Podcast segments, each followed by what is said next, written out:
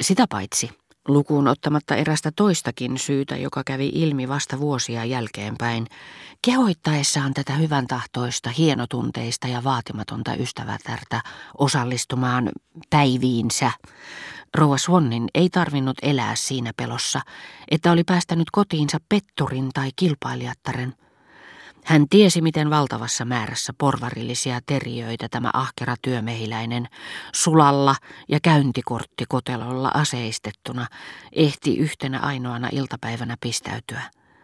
Hän tunsi sen kylvövoiman ja todennäköisyyslaskelmien perusteella hänellä oli täysi oikeus päätellä, että se ja se Verderäänien vakituinen saisi jokseenkin varmasti jo seuraavana päivänä tietää, että Pariisin kuvernööri oli pistäytynyt jättämässä hänelle käyntikorttinsa, tai että herra Verderäänille itselleen kerrottaisiin, kuinka herra de Eau de Pressangy, ravikilpailujen presidentti, oli vienyt heidät, hänet ja Suonnin, kuningas Theodosiuksen gaala-iltaan.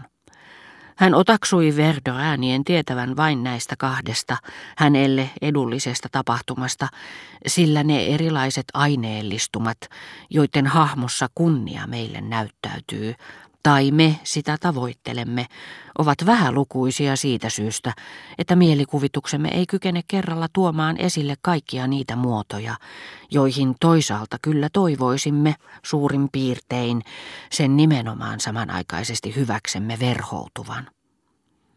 Oli miten oli, rouva Swan oli saavuttanut tuloksia vain niissä piireissä, joita kutsutaan virallisiksi. Todella hienot naiset eivät käyneet hänen luonaan. Tasavallan arvohenkilöiden läsnäolo ei tosin ollut heitä karkoittanut. Ollessani vielä pikkulapsi kaikki konservatiivisiin piireihin liittyvä oli hienoa ja tyylikästä, eikä yksikään arvossa pidetty salonki olisi voinut avata oviaan republikaanille. Tällaisissa piireissä elävät henkilöt kuvittelivat, että syyt, jotka estivät heitä kutsumasta ketään opportunistia jostakin kauheasta radikaalista puhumattakaan, eläisivät ikuisesti niin kuin öljylamput ja hevosten vetämät raitiovaunut. Mutta aivan kuin kaleidoskoopit, jotka silloin tällöin käännähtävät, Yhteiskuntakin sijoittaa aika ajoin eri tavalla rakenneosat, joita oli luultu järkkymättömiksi, ja muodostaa uuden kuvion. En ollut vielä käynyt ripillä, kun pelin säännöistä perillä olevat rouvat saattoivat suureksi hämmästyksekseen tavata tyylikkään juutalaisnaisen vierailulle mennessään. Nämä kaleidoskoopin uudet muodostelmat johtuvat siitä, mitä filosofi kutsuisi kriteerin muuttumiseksi. Dreyfus-juttua seurasi uusi sellainen ajankohtana, joka osui hiukan myöhäisempään kauteen kuin se, jona aloin käydä rouva Suonnin luona, ja kaleidoskooppi käänsi taas kerran nurinniskoin pienet värilliset vinoneliönsä. Kaikki juutalainen, tyylikäs rouva mukaan luettuna painettiin pohjaan, ja nimettömät kansallisuusintoilijat nousivat täyttämään heidän paikkansa. Pariisin loistelijainta salonkia piti itävaltalainen, kiihkokatolinen ruhtinas. Jos Dreyfus-jutun sijasta olisikin syttynyt sota Saksaa vastaan, kaleidoskooppi olisi käännähtänyt vastakkaiseen suuntaan.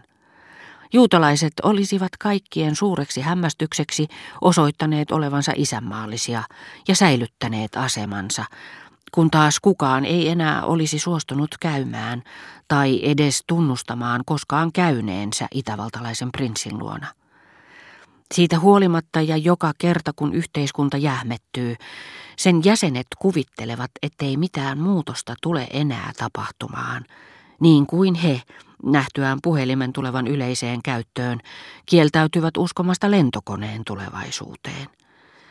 Sillä välin sanomalehtitason filosofit parjaavat edesmennyttä aikakautta, eikä vain huvituksia, joita silloin harrastettiin ja joita he nyt pitävät paheellisuuden huippuna, vaan myös taiteilijoiden ja ajattelijoiden aikaansaannoksia, joilla ei ole enää mitään arvoa heidän silmissään, ikään kuin ne olisi auttamattomasti sidottu mondeenin pintapuolisuuden vaihteleviin muotisuuntauksiin. Ainoa mikä ei muutu on pysyvä tunne siitä, että jokin on nyt Ranskassa muuttunut.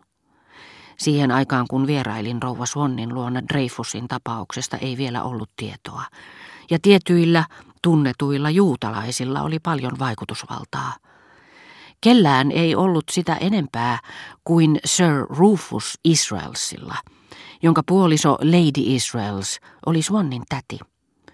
Tällä jälkimmäisellä ei henkilökohtaisesti ollut yhtä loistavia tuttavuuksia kuin veljenpojallaan, joka omasta puolestaan ei pitänyt tädistään, eikä koskaan etsinyt hänen seuraansa, vaikka todennäköisesti olikin hänen perillisensä. Mutta hän oli Swannin sukulaisista ainoa, joka oli tietoinen tämän asemasta seurapiireissä, kaikkien muiden pysyessä siinä suhteessa yhtä tietämättöminä kuin me itse niin kauan olimme olleet.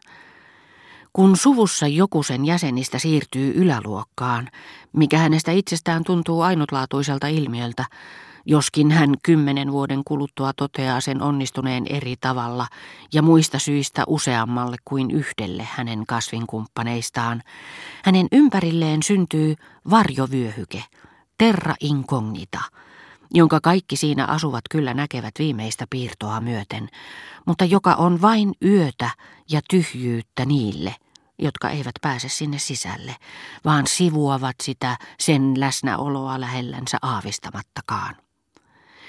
Koska mikään havastoimisto ei ollut välittänyt Swannin naispuolisille serkuille tietoja niistä ihmisistä, joiden kanssa tämä seurusteli, he kertoivat toisilleen ennen Suonnin kammottavaa avioliittoa tietenkin alentuvasti hymyillen perhepäivällisille kokoontuessaan, käyttäneensä hyveellisesti sunnuntaipäivänsä käymällä katsomassa Charles-serkkua, jota luultiin köyhäksi ja vähän kateelliseksi, ja nimitettiin siitä syystä nokkelasti Balzakin romaanin otsaketta vääntämällä Bet-serkuksi.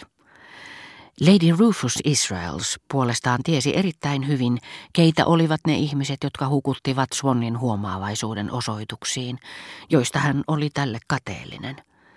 Hänen miehensä suku, suurin piirtein vastaavassa asemassa kuin Rothschildit, oli jo monessa polvessa hoitanut Orléans-prinssien liikeasioita.